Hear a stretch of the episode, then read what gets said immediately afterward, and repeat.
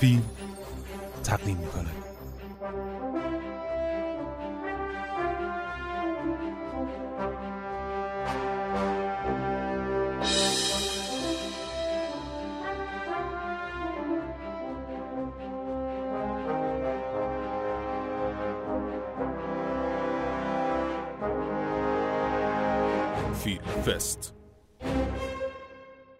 نقد و بررسی آثار سی و ششمین جشنواره فیلم کوتاه تهران.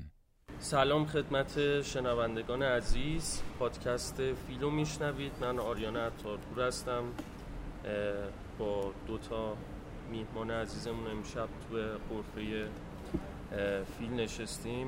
آقای حامد شکیبانیا تهیه کننده فیلم های مستند و رضا فخاری عزیز. مستندساز امروز دو تا سانس رو ما با همدیگه نگاه کردیم. یک سانس تجربی و یک سانس مستند که من ترجیح میدم قبل اینکه شروع کنیم راجع به فیلم ها صحبت کنیم یه ذره راجع به کلیت جشنواره صحبت کنیم به خصوص اینکه فلسفه بخش تجربی اصولا چیه؟ یعنی وجودش چه معنایی داره توی یه جشنواره مثل جشنواره فیلم کوتاه تهران؟ دوست دارم که راجع به این موضوع ازتون بشنوم. آقای شکیبانی سلام به شنونده هایی که الان دارن این پادکست رو گوش می‌کنن و خیلی ممنونم از آریان عزیز که این برنامه رو تدارک دیده و خیلی خوشحالم که یه همچین پادکستی را افتاده و امیدوارم که روز به روز شنونده های بیشتری هم پیدا کنم اه، در مورد جشنواره که بگم من وقتی که داشتم می اومدم پیچیدم توی کنارگذر بزرگراه که بیام برای سینما ملت. یه ذره قصم گرفت. دیدم خب جشنواره فیلم کوتاه تهران یه زمانی یکی از معتبرترین جشنواره های خاورمیانه بوده. و حتی برای اینکه دوباره برگرده به اون دورانش اسم جشنواره که قبلا یه چیز دیگه بود. مدتات شده جشنواره فیلم کوتاه تهران. ولی این جشنواره اونقدی الان بزرگ نبود که وقتی سینما رو می‌بینی جشنواره رو توش ببینی. دو تا تبلیغ بزرگ تو سینما توی در و دیوار سینما بود از بیرون. و نگاه کردم دیدم که آره یه بنر کوچیکم برای جشنواره زدن این پایین یه حالا تندیسی درست کردن برای جشنواره این پایین. احساس کردم که شاید لازمه اینو به رو بیارم که خب جشنواره فیلم کوتاه تهران جشنواره بزرگیه و باید بزرگ دیده بشه و باید بتونه دوتا تبلیغ از تو سینماتون شیش افروزی که داره بر- برگزار میشه بکشه پایین آرم خودش و اسم خودش و شعار خودش رو ببره بالا. جشنواره که صداهای سینمایی ما توش اولین کاراشون رو می‌بینن اولین کاراشون نشون میدن و کارهای خیلی درخشانی تو این جشنواره من دیدم. در واقع معرفی شدن خیلی از فیلمسازایی که الان فیلمسازای مطرحن تو همین جشنواره جایزه گرفتن و اولین کاراشون رو اینجا عرضه کردن. بگذریم از این ماجرا. ببین فیلم تجربی به نظر من همچنان محل مناقشه است. بخش experimental در فستیوال های خارجی هست در جشنواره ما هم هست. توی بخش دولتیمون براش پیش بینی شده که یه اداره متولی ساخت سینمای حمایت از سینمای تجربی باشه. اگرچه مرکز گسترش سینمای مستند تجربی خیلی فیلم تجربی من ندیدم بسازه. ولی و اگرم ساخته فیلم های داستانی بودن که بیشتر جنبه تجربی داشتن نه فیلم تجربی خالص. نمی‌دونم شاید فیلم تجربی یه تلاش خالص هنری یا یه تلاش شورشی با ابزار و لوازم فیلمسازیه که فیلمساز بتونه هر کاری که دلش می‌خواد بدون یک دغدغه قواعد و فرم و مستند و داستانی و روایت و این رو توش انجام بده. اینایی که ما دیدیم امروز که همه اینجوری بود یعنی هیچ آداب و ترتیبی مجوی بود. ولی مشکلش این بود که خب ته ماجرا اینه که یک اثر هنری باید یک اثر هنری باشه. خیلی از اینا یک اثر هنری نبودن. انسجام اثر هنری. احساس نمی کردیم که داره روی مخاطبش تاثیر می‌ذاره. گاهی اوقات خندهدار می‌شد اصلا. تلاشی که فیلمساز برای شورشی بودن نشون می‌داد و نافرجام بودن اون تلاش خندهدار می‌شد. به نظر من خود شورشی بودن جسارت شورشی بودن هم گاهی اوقات قواعدی یا یک انسجامی می‌خواد که تو این آثار ما ندیدیم. شاید به جز دو تاش که حالا قرار با هم دربارش صحبت کنیم. بنابراین این که اگه یکی یه کمی عجب عجب کار کنه بگیم آخه این چیه؟ بگی آخه فیلم تجربیه دیگه من دارم تجربه می‌کنم. این نگاه خیلی سطحی و دم دستیه. من فیلم های تجربی دیدم که میفهمیدم که یک اثر هنری خلق شده. ممکن بود دوست نداشته باشم دوست داشته باشم اما در اینکه یک اثر هنری خلق شده تردید نداشتم. در اینکه یک بسته بندی دارم می‌بینم که یک استعدادی لزوما هم جوان نبوده. اینو خلق کرده و در هیچ قالبی هم نمی گنجه. نمی‌تونیم بگیم فیلم مستنده نمی‌تونیم بگیم ویدیو آرته نمی‌تونیم بگیم فیلم داستانیه. و اتفاقا برازندش این بوده که بگیم آره این اکسپریمنتاله. به یک تجربه جدید دست داده و یک فرمی رو یک روایتی رو یک شکلی رو خواسته فارغ از چارچوب ها اجرا بکنه و موفق بوده. این خارج از چارچوب بودن شاید تعریف خوبی برای فیلم تجربی باشه. اما وقتی فیلم تجربی یک اثر هنریه که تو این خارج از چارچوب بودنش موفق باشه. من اینقدر می‌فهمم وگرنه راستش تعاریف آکادمیک از فیلم تجربی رو نمی‌دونم چیه. و فکر می‌کنم حتما تلاشای شده برای اینکه تعریفش بکنم. اما چون نمی‌دونم بداهتا بهش فکر می‌کنم که به چه فیلم تجربی میگن فیلم تجربی و اینا چیزاییه که به نظرم می‌رسه اتفاقا فکر می‌کنم جالبه از اینکه یه مقدار خارج از چارچوب کسایی که دارن تو خود این بخش از سینما که حالا اسمش تجربیه کار می‌کنن به ماجرا نگاه کنیم چون شاید یه دیدگاه بهتری بده به آره دیگه من خودم هیچ وقت نه فیلم تجربی ساختم نه تهیه بودم مخاطبش بودم البته. ولی در جایگاهی که بخوام یه فیلم تجربی رو مثلا تهیه بکنم یا یکی به هم بده بگه بخون ببین مثلا چی کار میشه با این کرد نبودم راستش. یه فیلمی من می‌دیدم راجع به یه پیانیست مشهور به نام گلن گولد که اتفاقا فیلمم حالا میشه بهش گفت فیلم تجربی. بعد یه جا فیلمساز از گلن گولد یه سوالی می‌پرسه راجع به شیوه نواختنش. گلن گولد میگه که انقدر سوال راجع به موسیقی و نواختن من ازم نپرس.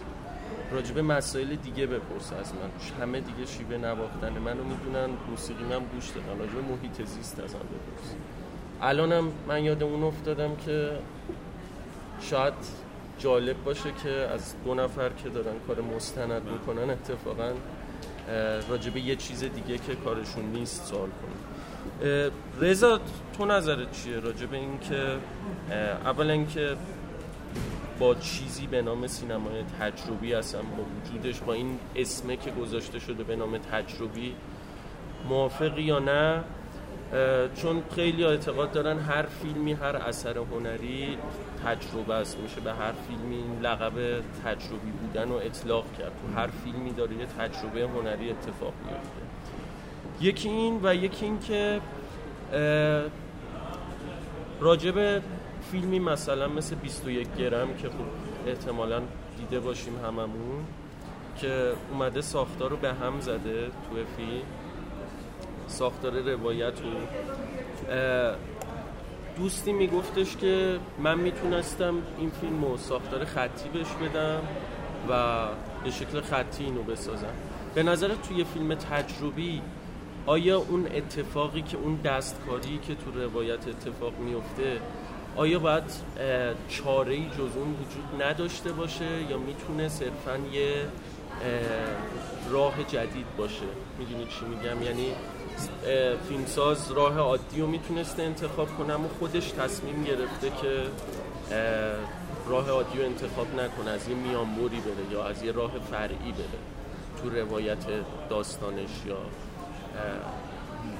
کلیت ساختار خیلی خب اول سلام و وقت همگی بخیر. خب این خب سوال گنده ایه سوال اولت. نمی‌دونم واقعا چطوری بشه بهش جواب داد که آیا سینمایی تحت عنوان تجربی وجود داره یا نه. نمی‌دونم. خب ما الان حداقل با یک تقسیم بندی جشنواره‌ای مواجهیم. میریم توی بخشی به عنوان تجربی فیلم ها رو می‌بینیم و اون فیلم ها رو تحت عنوان تجربی طبقه بندی می‌کنیم. حالا مشخصا در مورد فیلم ها میشه حرف زد. مثل اینکه بعضی از فیلم ها از جمله دو تا از فیلم های همین box به نظر میاد که اساسا فیلم های داستانی هن که از یه سری فقدان در ساختاراشون رنج می‌برن و به واسطه این خلایی که تو ساختارشون وجود داره مثلا فیلمساز فکر کرده که فیلمش در بخش تجربی شانس بیشتری داره یا فکر کرده حالا خورده مثلا نمکش رو اگر بیشتر بکنه فیلمش به بخش تجربی راه پیدا می‌کنه به بخش داستانی راه پیدا نمی‌کنه. مثلا می‌خوای اصلا اشاره کنیم به آره فیلمایی آره که آره. دیدیم. فیلم دو تا فیلم بودن که توی سانس تجربی فیلم های قابل توجهی بودن. فیلم لذت های گناه آلود ساخته مهدی فرد قادری. که خب قبل از شروع پادکست ما زیاد راجبش گپ و گفتگو کردیم. در مورد همین فیلم هم اتفاقا آره آره. خودت صحبت این, این, کردی. این نکته ای که در مورد 21 گرم هم گفتیم من می‌خواستم به همین فیلم مرتبطش بکنم. اونم این که خب به نظر میاد که این فیلم روایت داستانی متداول و مرسومی داره. یعنی با یک داستان سر و تهدار با یه آرک مشخص در شخصیت و همه این چیزهای متداول و مرسوم طرفیم ولی فیلم با یه سری تختی با بازی کردن با تصاویر تختی شده و یه حالتی از split screen دقیقا داره سعی می‌کنه که یه راه مت... یه راه متفاوتی پیدا بکنه برای بیان همون داستان. من تو مواقع اینطوری به این فکر می‌کنم که یکی اینکه چقدر قانع کننده است این را... یعنی چقدر این اجازه رو به من میده که فیلم رو بدون اون تمهید تصور بکنم و بعد اون موقع به نظرم میاد که فیلم چقدر آسیب دیده یا ندیده.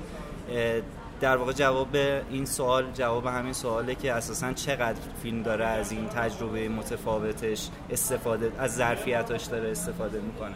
در مورد این فیلم مشخص خب واقعیتش اینه که بعد از گذشت چند دقیقه اصلا حس نمیشه این split screen ها یعنی یه خورده ما چشممون عادت می‌کنه به قضیه و برمیگردیم به همون آرامش دیدن یه دیدن فیلم, یه فیلم خطی. دیدن یه فیلم خطی دقیقا. نمی‌دونم می‌تونیم اینو به عنوان یک مزیت طبقه بندی کنیم یا به عنوان یک عیب؟ به نظر من مزیت نیست. وقتی می‌تونم تصور کنم که خب تجربه من از دیدن این فیلم به عنوان فیلم تجربی چه فرقی با تجربه من از دیدنش به عنوان فیلم داستانی داره و بعد به این نتیجه برسم که نه خب. اساسا من همون با همون تجربه ای از سالن بیرون اومدم که دیدن یه فیلم داستانی داره. می‌خوام بگم که به نظر من به عنوان تماشاگر موقع دیدن فیلم میاد که قابلیت های زیادی داره این اسپریت اسکرینه ولی فقط دو جا حس می‌کنم ازش تو فیلم استفاده شده. یکی اونجاست که سمت چپ بالای قاب یه سوسک رو دیوار پشته میشه و خونش شره می‌کنه میاد توی قابای پایینی که یه بازی گرافیکی ساده بامزه است با این قضیه. و یه دونه دیگه توی اون پلان ضربه خوردن سر اون کاراکتر مجید مزفریه یعنی شکل تختیه که ما یه دیتیل داریم از اون دسته و بعد یه کلو اکستریم کلوزاپ از پیشونی این که ضربه می‌خوره. به نظر میاد اینجا کار جذابی کرده یعنی تونسته این ضربه ها رو تشدید بکنه. تو باقی فیلم من چون مدام دارم از خودم این سوال می‌پرسم که چرا کارگردان دست زده به این انتخاب و چه چیزی داره به تجربه من اضافه می‌کنه نه من واقعا احساس نمی‌کنم که قانع کننده باشه برام این انتخاب نامتعارف. بنابراین آره این این مشخصا به نظرم از اون فیلماییه که می‌توانست فیلم داستانی هم باشه و قانع کننده نیست به اندازه کافی انتخابش برام. و به عنوان یک فیلم داستانی مسلما انقدری چشمگیر نمی بود که به عنوان یک فیلم تجربی قراره باشه. نظر شما چیه آقای شکیبانی؟ ببین اصولا به نظرتون این چون می‌تونست تو بخش داستانی انتخاب بشه؟ ببین چون تعریف اون تجربی دقیق نیست. اینکه فیلم تجربی فیلمی است یا مستند یا داستانی که درش تجربه های جدید یا تجربه های شورشی اتفاق افتاده اگه این تعریف رو مثلا قرار بدیم خب نه دیگه این باید بیاد تو تجربی. اما این تجربه هم تجربه جدیدی نیست. یعنی اینکه یک شکلی از کمیک استریپ رو مثلا توی کار بگنجونی بیننده یه ریتمی هم به خودش بده که از چهار تا قابی که تصویر می‌بینه کدومو بیشتر ببینه بعد بره سراغ کدوم این بیننده بیننده فرق می‌کنه. کسی زودتر این تصویر رو می‌بینه میره سراغ بعدی کسی دیرتر. من اگه بودم همچنان میبردم شو تجربی چون توی داستانی اون وقت میپرسیدن که خب این یه داستان ساده و در مورد 20 گرم هم همینو میگن دیگه. من دوستی داشتم که 20 گرم رو گرفت. 100 تا پلان دقیقا داره 20 گرم. اگه یادم درست یادم مونده باشه دقیقا 100 تا پلان داره گرفت. همین رو به ترتیب زمان درستش کرد. ببخشید. آره دیگه. الان الان شک دارم که ممنتو رو این کارو کرد و 21 گرم به این دو تا هر تاشون جفتشون یه مثلا در مورد Pulp Fiction هم هست که مثلا تو عربستان به ترتیب چیز اکران شده یعنی بله. فیلم رو جابجا کردن به ترتیب آره. مثلا من فکر می‌کنم Pulp Fiction هم یک کار تجربی بود در زمان خودش و بعد به شدت تقلید شد اونم این که این جابجایی زمانی تو اون فیلم ها این جابجایی نامتعارف دارن یه کارکرد یه بله. نقش تماتیکی بازی بله. می‌کنن تو این فیلم من اساسا نمی‌دونم که این پراکندگی نه. یه جاهایی میفهممش یعنی دو سه جا تو فیلم که ما یه سری detail از زندگی پر از آره. کثافت و چیز این آدم داریم می‌فهمم که خب آره این الان داره با ذهن ما ذهن ما رو چطوری نزدیک می‌کنه به تجربه بود خیلی ایراد توش دیده می‌شد. مثلا گاو یه جایی مطرح میشه باید ول میشه. آره آره. نقشه گاو. اینا تو روایت خطی دیده میشه. در واقع با تجربه کردن ماجرا یه سری رفع و رفو هم داره می‌کنه مشکلات دقیقا همین الان یه آره. جزء نکات که دوست من گرفت خطی کردش معلوم شد که داستان سرراست و دم دستی و در واقع ساده ایه ولی وقتی زمان روایت زمانی رو با هم میریزیم بیننده انرژی بیشتری باید صرف کنه که سر دراره. یادش بمونه این رشته رو به اون رشته وصل کنه و این اسپاگتی کد رو در واقع دیکد بکنه. براش براش تجربه جذاب تری میشه چون مشارکت بیشتری داره ذهنش در تماشای فیلم. شاید اینم خواسته همین کارو بکنه و بنابراین شده کار تجربی. خب شاید دفاع فیلمسازم توی همین مورد فیلم لذت های گناهالود این باشه که من یه فیلمی که تقابل یه تقابل کلاسیک ارباب و برده یا ظالم و مظلوم یه تقابل خیلی ساده که جزئیات کمی داره رو اومدم به وسیله این تمهیداتی که آره با این اقراق بیش از اندازه یعنی یک کارفرمای ناگهان خشمگین همیشه خشمگین و کاملا سیاه با یه آدم قهرمان کاملا در واقع سمت سفید. یه ذره فیلم دم دستیه دیگه. یعنی فیلم از اون ارزش های روایتی که فیلم معمولی داره به دوره. این کارا در واقع جنگولک بازیایی شده که, که فیلم رو جذابش می‌کنه. شاید هم تا حدی موفق بوده. فیلم لحظه های تکان دهنده داشت. صحنه قتل درست در اومده بود.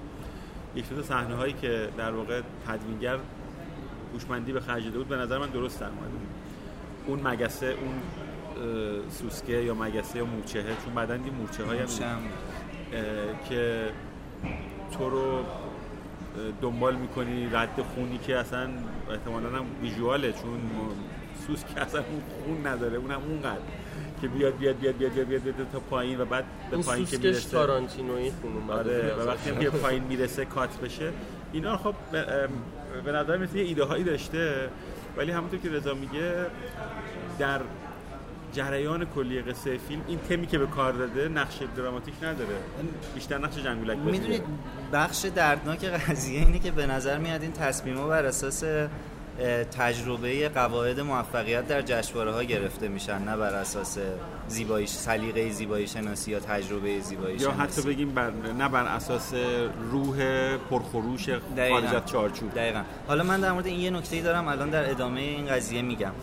ولی آره خب مثلا اگه ما این فیلمو به عنوان فیلم داستانی می‌دیدیم احتمالاً از خودمون میپرسیدیم که خب مثلا چه توجیه داستانی احمقانه ایه که مجید مزفری با یه دختری هماهنگ کرده که هر روز به این زنگ بزنه اینو سر کار که اینو کنه. که می‌دونین یعنی به عنوان یه فیلم داستانی خیلی و من نمی‌تونم بگم که خب حالا این مزیت فیلم حساب میشه که با اون ترفند ذهن ما دور کرده از این قضیه. حالا هرچی یه چیزی می‌خواستم بگم که آریان هم اشاره کرد بهش و اونم اینه که خب شخصا به نظر من میاد و ممکنه نظرم غلط باشه که تو فیلم تجربی به خاطر اینکه ما اساسا با واسطه ژانر با واسطه چارچوبای بسته فرمی چارچوبای بازاری چارچوبای استودیویی یا هر چیزی مواجه نیستیم باید تجربه بیواسطه تری باید مواجهه بیواسطه تری از هنرمند با محیط اطرافش رو شاهد باشیم. یعنی همین رادیکال بودنه به حال از جا... از جایی داره میاد دیگه و حالا که قرار نیست مثلا بازار اینو فرمولیزه بکنه یا قرار نیست درام سپرده اینو فرمولیزه بکنه. من انتظار دارم که اساسا مواجهه رادیکال تری از فیلمساز با جهان رو شاهد باشم. ولی واقعیتش اینه که من تو تعداد زیادی از فیلم های این box اساسا نمی‌تونم ارتباط این هنرمنده با جهانش رو بفهمم. می‌دونید؟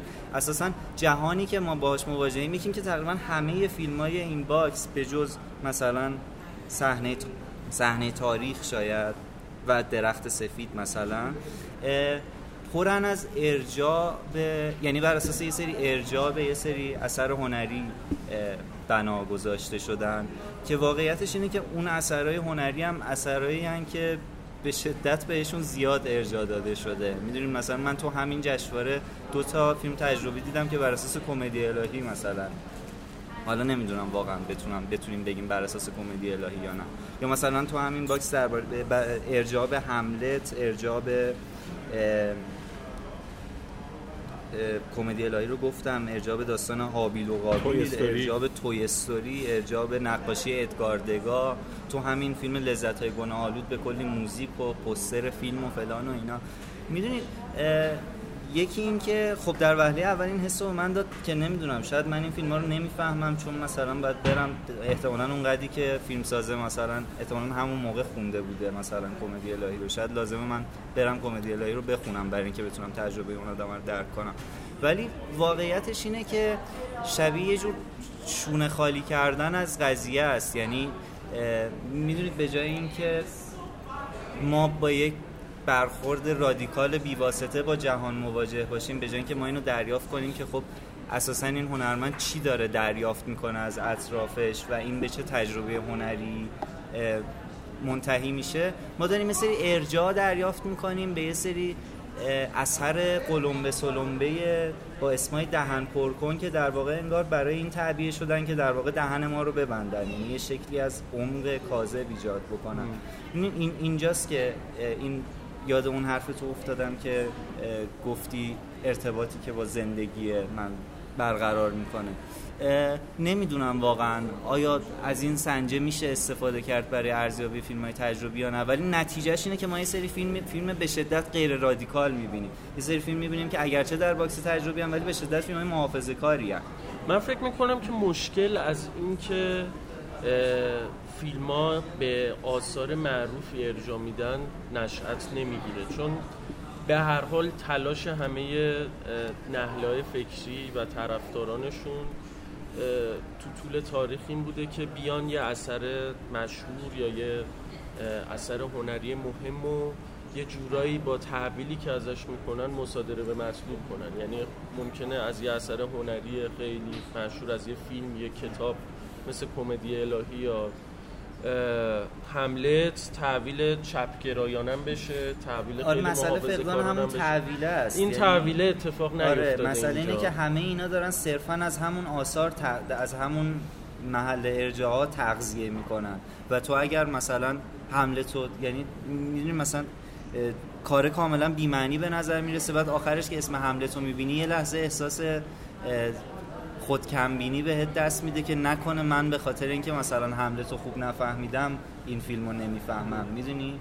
یعنی مسئله اینه که خب اون چیز شخصیه وجود نه اون کاتالیزور شخصیه این وسط وجود نداره. درسته. به نظرم بریم راجب فیلم بعدی صحبت کنیم صحنه تاریخ. صحبت هایی که الان میونه ما سه نفر شد به نظرم چکیده ای می‌تونه باشه که می‌تونه تعمین پیدا کنه.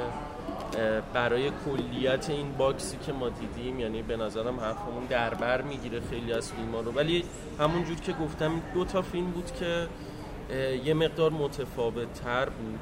حالا چه از نظر بافت بسری چه از نظر روایتشون. فیلم دوم فیلم صحنه تاریخی فیلم کوتاه 6 دقیقه‌ای ساخته سهند سرحدی. آقا شکیبانی نظرتون چی بود؟ ببین این فیلم از این جهت که نخواستن در بخش مستند بذارنش و خب در بخش داستانی هم جایی نمی گرفته اومد تو بخش تجربی. وگرنه با هیچ به نظرم با هیچ کنون از تعاریف تجربی جور در نمیاد این فیلم.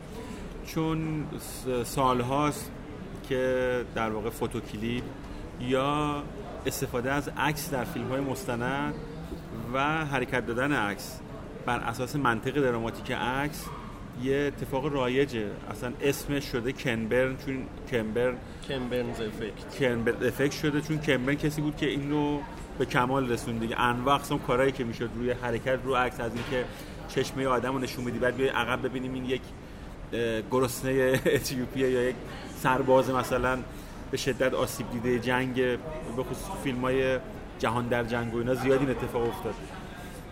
مجموعه معروف جهان در جنگ. خب این این همون ایده است دیگه. این چه چیزه؟ چه تجربه ایه این که تو یه روایت یک عکس رو حالا یک روایتی که تو در لابلای شلوغی اون عکس کشف کردی و نشون بدی خیلی جالبه. من فارغ از اینکه این آیا یک فیلم تجربی است یا یک مستنده من دوست دارم این فیلم مستنده. اصلا فارغ از این اسم ها برای من فیلم جالبی بود. اگر عکس دوم نمی اومد عکس اول با شروع خیلی جذاب و پایان خیلی جذابتر و کششی که من رو نفر به نفر صحنه به صحنه حالتهای مختلف آدمی که پشت درخت پنهان شده و الان من میبینمش آدمی که زیر مجسمه وسط حیات یا زیر اون ستون وسط حیاته و بعد و بعد همه اینو میاد تالار مولوی و بعد فکر می‌کنیم فیلم تموم شده میره بالاتر و ببینیم نه تموم نشده. اون دو نفری که از اون بالا دارن می‌بینن فیلم رو می‌تونه تموم کنه. این خیلی درخشان بود. من خیلی برام لذت بخش بود. دیدن یک عکس تاریخی اینجوری به روایت کارگردان برام جالب بود. دوست دارم یاد کنم از یک دوستی که الان ایران نیست. منم هیچ وقت ندیدمش. به اسم آقای حسین ستاره. می‌دونم تو توییتر فعاله با با اسم ستاره. خیلی فکر کنن یه دختریه ولی خب اونا که میشناسنش. آقای حسین ستاره کسی بود که تو ایران این کار خیلی زیاد انجام داد و الانم یکی از کاراش اینه که عکس‌ها رو رنگی می‌کنه می‌ذاره. با عکس با عکسای تاریخی زیاد کار می‌کنه. یه فوتوکلیپی راجع به انقلاب ساخته بود راجع به جریانات انقلاب. 17 شهریور مثلا تظاهرات فلان رفتن شاه نوفل و شاتو فلان. و با همین تکنیک و موسیقی تو داستان شکلگیری اعتراضات و انواع اقسام اتفاقاتی که افتاده و اینا رو از تو عکسا می‌دیدی. یه فیلم مستندی بود حالا به اینا میگن فوتوکلیپ یعنی عکس. خود حسین ستاره به خیلی وقتا به اینا میگه عکس مکس. متو مکسش با سه سه نقطه است. یعنی عکسی که روش مکس می‌کنه. الانم با هشتگ عکس مکس زیاد عکس تولید کرده. یعنی گذاشته توی توییتر که بعضیاشو رنگی کرده بعضیاشو انتخاب کرده. عکس تاریخی رو. من دوباره اون حس هیجانی که اولین بار فیلم حسین ستاره رو فکر کنم سال مثلا 72 دو سه تو تلویزیون دیدم و میخکوب شدم از اینکه فقط عکسا دارن منو میکشونن. جریان طبیعی روایت دراماتیکی که در عکس هست. و یکی کمک می‌کنه به من که من این روایت رو کشف کنم و من خودم دارم کشف می‌کنم. اون حس دوباره به من دست داد موقع دیدن یک عکس حالا با این کاری که کرده بود. اما تو اون سه دقیقه شاید فیلمساز دیده بود خب مثلا دو دقیقه شده یه دقیقه دیگه هم لازم داره. رفت روی عکس دیگه. که کلا به هم ریخت. یعنی همون کار رو یه بار دیگه تکرار کرد با یه عکس شلوغ‌تر با یه عکسی که کشش دراماتیک عکس اولو نداره. چون تو عکس اول حادثه در جریانه و فکر می‌کنم یه نکته دیگه هم که راجع به عکس اول وجود داشت این بودش که فیلمساز به عمد انقدر بین عکس نزدیک شده بود و زوم کرده بود روش که یه جورایی ساختار زودایی شده بود ازش. آره، عکس عکس آدم تبدیل به یه سری حاله شده بودن که تو عکس دوم این اتفاق نیفتاده خب کیفیت عکس من فرق داشت. عکس معماری داشت پرسپکتیو داشت بعد و عمق داشت. عکس دوم نداشت اینا رو اصلا. یعنی من یه دفعه شک کردم که آیا فهمیده تو کار اول چی کار کرده؟ چون تو کار دوم نفهمیده. حسم اینه که ممکنه که توی عکس دوم یه مقدار اطلاعات تاریخی بیرون از فیلم دخیل آره یکی شبیه بهرام بیزایی رو ما دیدیم اون وسط شباهت سعی می‌کردیم کشف کنیم. چون به نظر می اومد که قراره مثلا یه سری از اینا آدمای جالبی باشن که داره به ما نشون میده. ولی یه نکتهش این نکته دوم من, من خب خود فیلم دوست دارم ولی با این نکته میون حرفت رضا. من دوباره این توضیح بدم که ما چون تو کاخ جشنواره هستیم تو غرفه پادکست فیلم صدای هم همه ممکنه بیاد تو پس زمینه. گاهی اوقات ممکنه صدای اذیت کننده بشه. هر جا که این اتفاق افتاد ما متوقف می‌کنیم پادکست و شروع دوباره. الان رفت شد. از ما نیست صدای آره. خب رضا. آره نکته آسیب زننده دومش اینه که وقتی میریم توی عکس دوم خب به این فکر می‌کنیم که اگه قرار عکس دیگه اضافه بشه اطلاعات ما رو تکمیل کنه خب مثلا سه چهار تا عکس دیگه هم به ما نشون بده. حداقل بهتر بدونیم که اوضاع از چه قراره. یعنی اون قراردادی که ما با خودمون میبندیم تو عکس اول و با پایان عکس اول کاملا به نتیجه می‌رسه رو ناگهان نقض می‌کنه. آره. خوشایندی نیست. یه نکته دیگه ای هم که این فیلم داشت که دوست دارم با این نکته اصلا بحثمون راجع به فیلم های تجربی رو ببندیم بریم سر مستندا. اونم اینه که مثلا راجع به موسیقی که تو برای همین فیلم استفاده شده بود به نظر موسیقی خیلی نامتجانسی بود برای فیلم. تو فیلم های دیگه هم یه سری عناصری که به نظر خیلی یه دست نیستن با فضا سازی. مثلا پوسترای پشت مجید مزفری تو اون دفترش تو کشتارگاه حتی من یا... موسیقی بلاچای هم که آخرش گذاشته بود و یه جوری هم مسخره کرده بود موسیقی رو. نپسندیدم تو اینجام همین اتفاق یه موسیقی یه قطعه اپرایی گذاشته آره. بود که به نظرم خیلی نمی‌خورد آره. یا تناسبی برقرار من البته دوست داشتم موسیقی رو یعنی می‌دونی ترکیب موسیقیه با این هاینگله با این اسمه حتی یه حس رستاخیز چیز می‌داد یعنی می‌دونی اینطوری که انگار مرده ها از توی عکس حاضر شدن. این حس صرفا ولی احساس می‌کنم که خیلی هم بد کار نمی‌کرد موزیک توی این فیلم توی صحنه تاریخ.